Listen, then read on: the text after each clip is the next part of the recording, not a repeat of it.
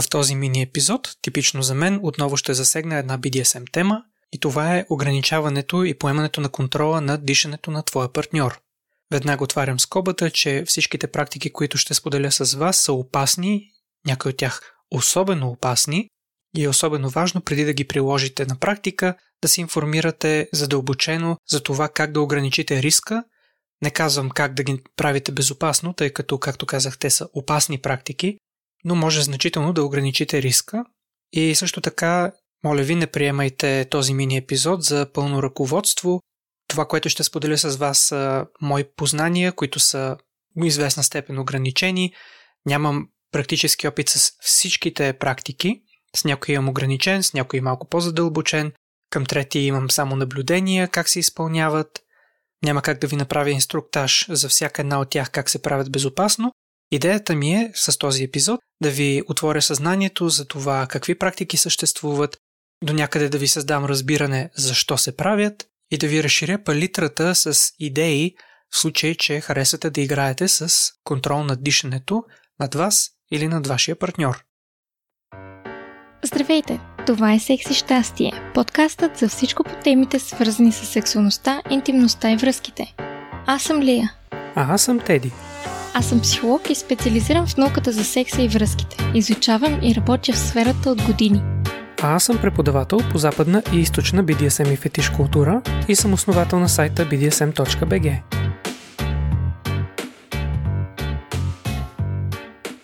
Може би някои от вас, които за първи път се замислят на тази тема, че се чувстват така първосигнално провокирани и да си кажат защо въобще някой да позволявам да ми контролира дишането. Това е напълно разбираема реакция. В крайна сметка, дишането е едно от най-важните ни неща за да съществуваме и правото ни на автономност на дишането го приемаме за нещо, което не би трябвало въобще някой да посяга на него и да се замисля да прави опит да го контролира и да отнема нашия контрол на тази жизненно важна функция.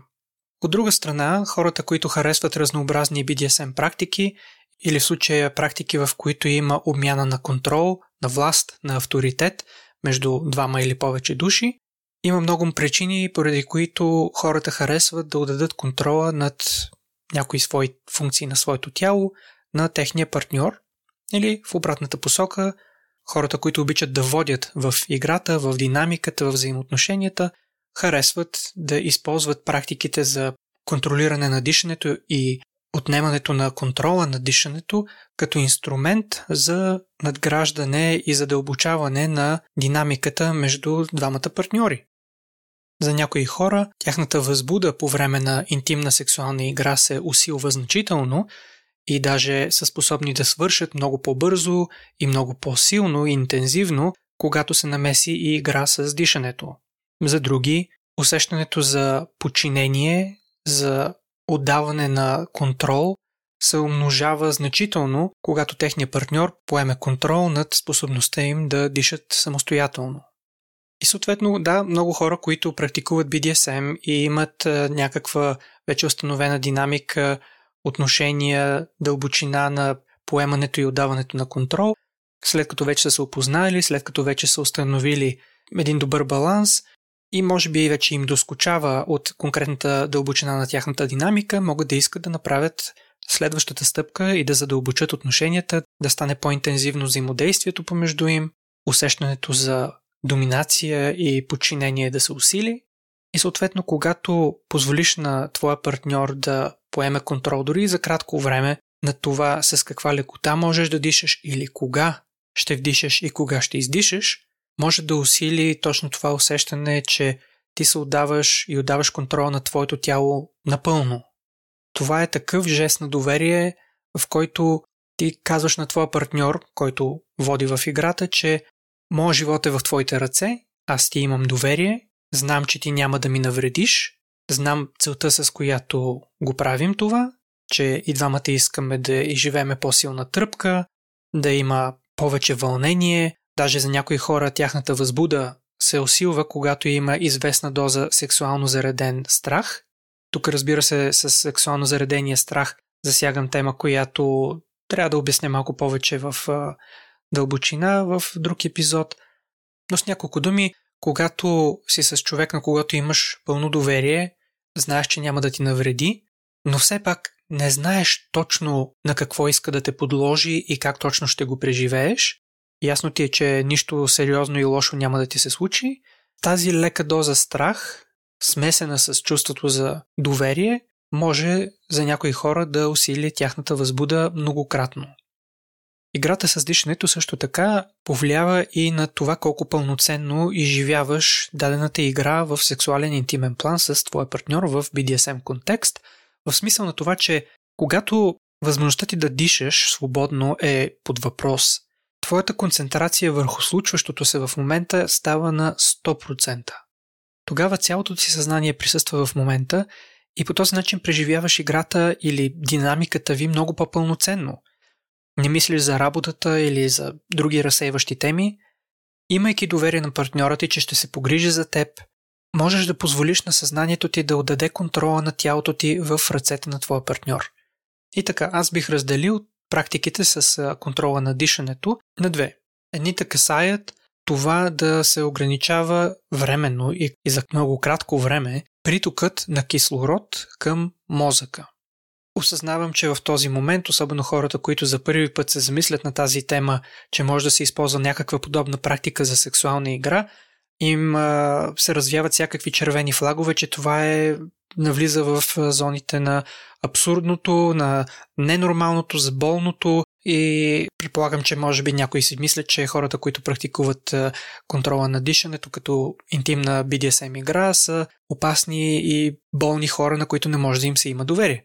Казвам го това, защото осъзнавам как звучи отстрани, когато не си мислял по този въпрос, когато не си виждал една позитивна страна над нещо, което може да звучи толкова ужасно и нещо толкова страшно, което още от деца са ни казвали, че е опасно и че не трябва да навлизаме в тази тема, както са ни казвали да не си слагаме найлонов плик на главата, защото можем да се задушим.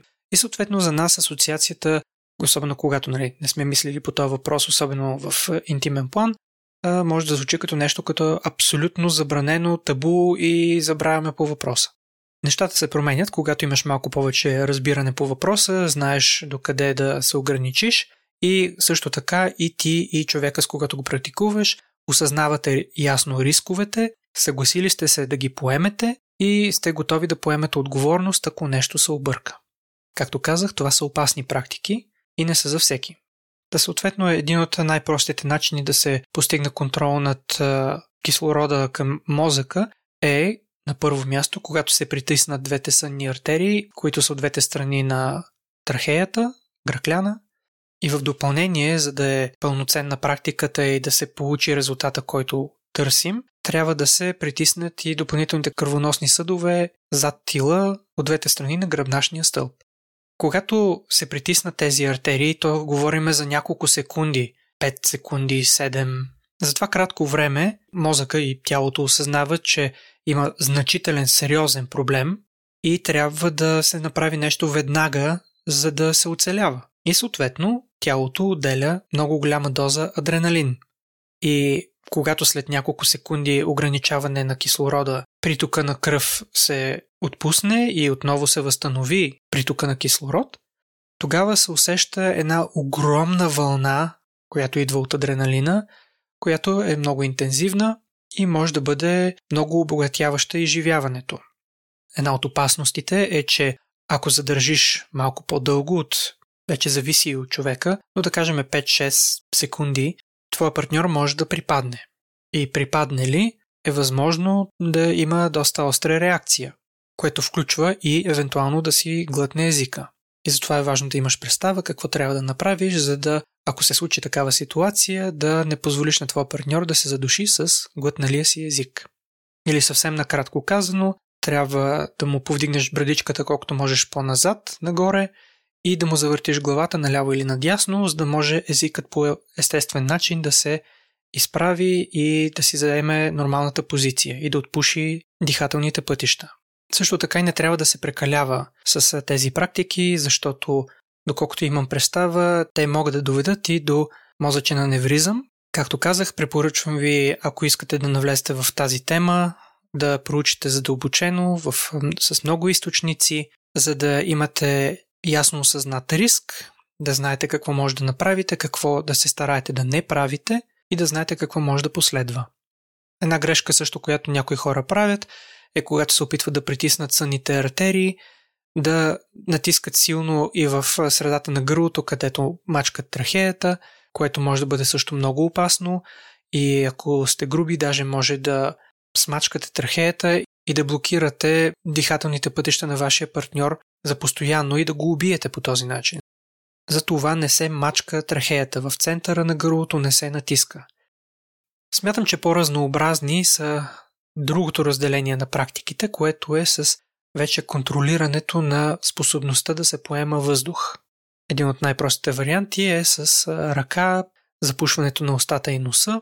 Отварям тук скоба, че моето познание по тази тема е, че ако вашия партньор изпълнява на вас контрол на дишането с възможността ви да поемате въздух с запушена уста и нос, е важно да не прилагате голямо усилие да вдишате и издишате, защото, и отварям скоба, аз тук не съм медицинско лице с задълбочени медицински познания, но така както аз го разбирам е, че напъването силно да поемаш въздух може да причини кръвоизлив, примерно в мозъка ви. Не ме цитирайте с това, което казвам, но по-скоро ви насочвам вниманието да проучите малко по-задълбочено, ако искате да пробвате подобна практика.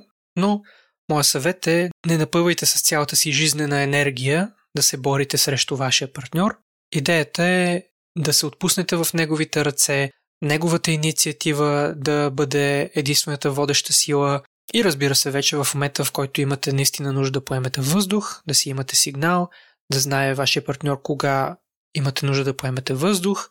Вече от него зависи дали веднага след като поемете въздух и издишате отново ще ви запуши устата и носа, да ви изненада по този начин, защото най-вероятно ще искате да поемете няколко дъха един след друг, а съответно подобни изненади могат да засилят вашето усещане за отдаден контрол и за безпомощност, за това, че и също за вашето усещане за това, че сте силно зависими от вашия партньор.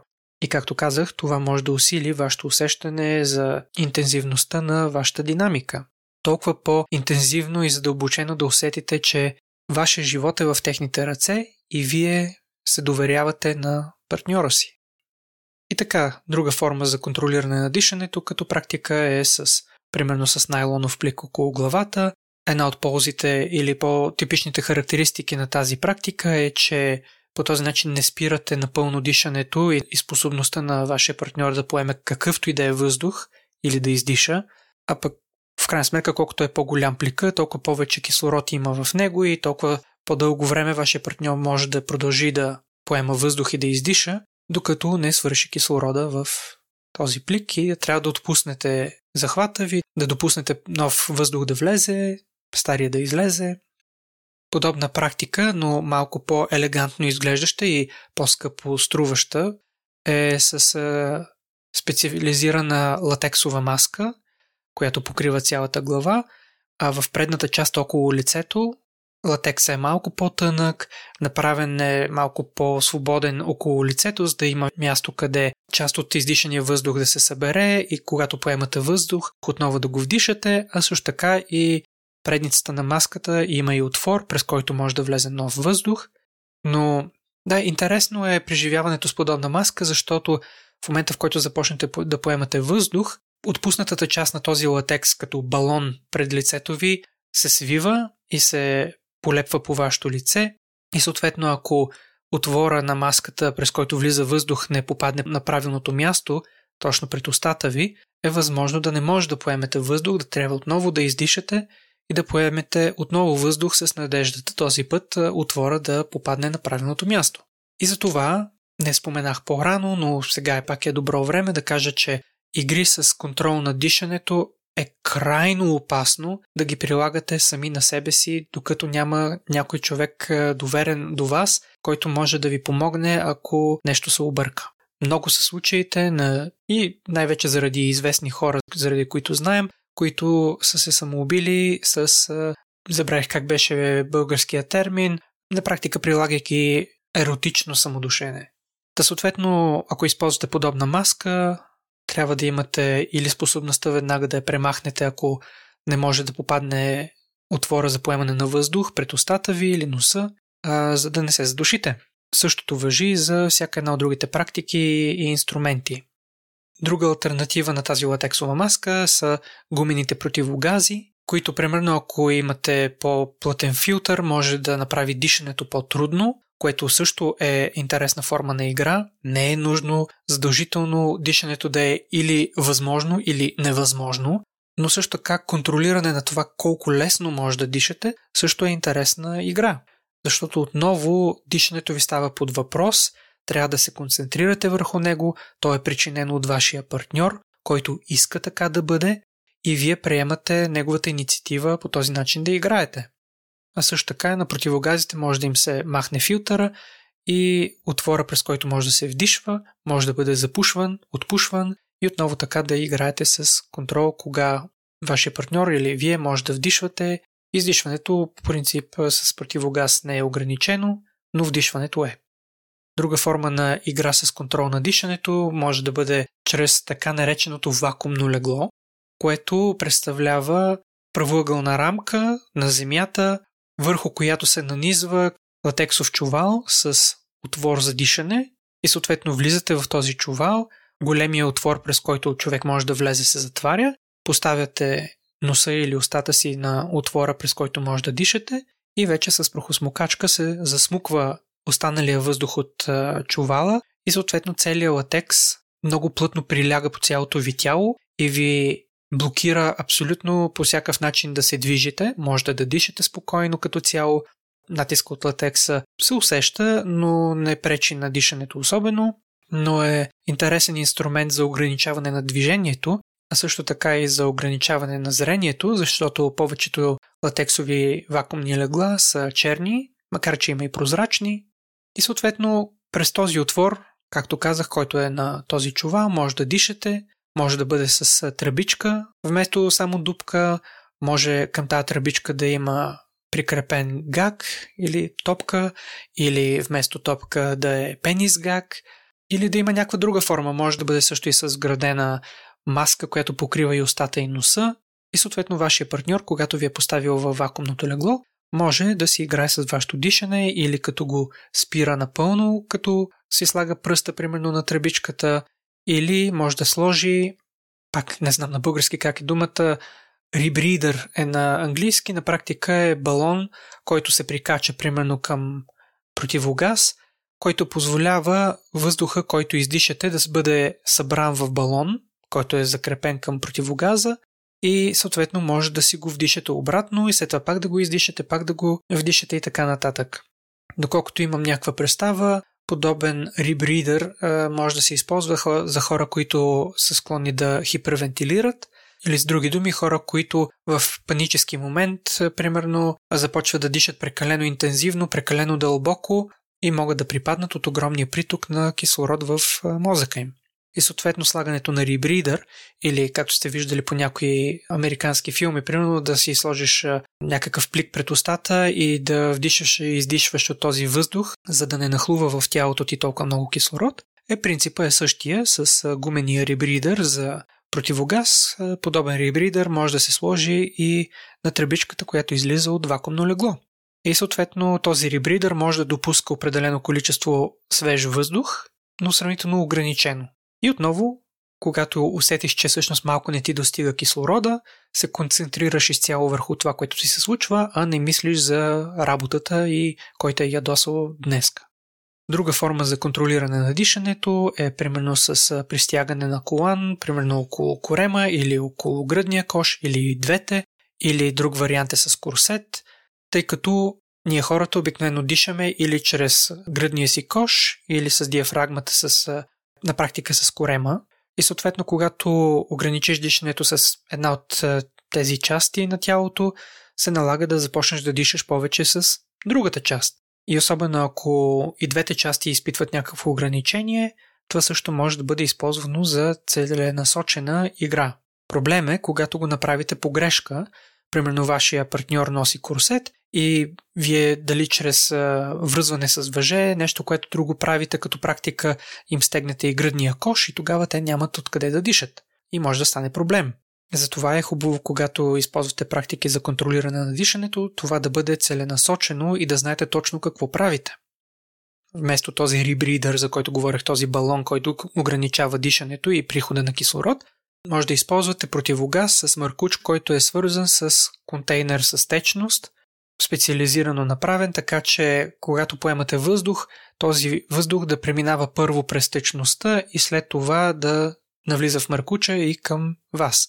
Съответно, това е доста по-интензивно усещане, а за хората, които искат да направят изживяването още по-интензивно, искат да намесят и игра с унижение, с, дори с игра с погнуса и съответно принуда вашия партньор да изживее нещо погнусяващо. Някои хора харесват в този контейнер с течност, вместо вода, например, да сложат урина.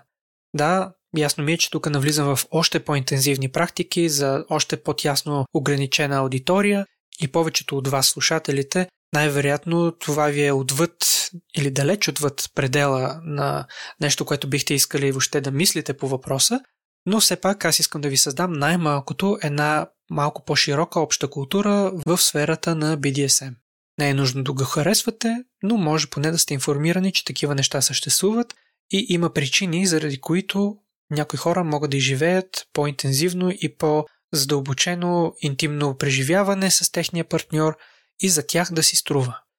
И като стана въпрос за екстремни практики, вече навлизаме в още по-екстремните варианти за контролиране на дишането, един от които е чрез потапяне в вода, а също така има хора, които имат фантазия да изживеят, както винаги казвам в темите за BDSM, в контролирани условия с ясно определени сигнали за спиране, с възможност да отеглиш своето съгласие и всичко да бъде прекратено. Затварям скобата. Някои от тези хора харесват да бъдат поставени в ситуация на игра на мъчение с вода. Мисля, че на български се превежда воден борт или на английски waterboarding.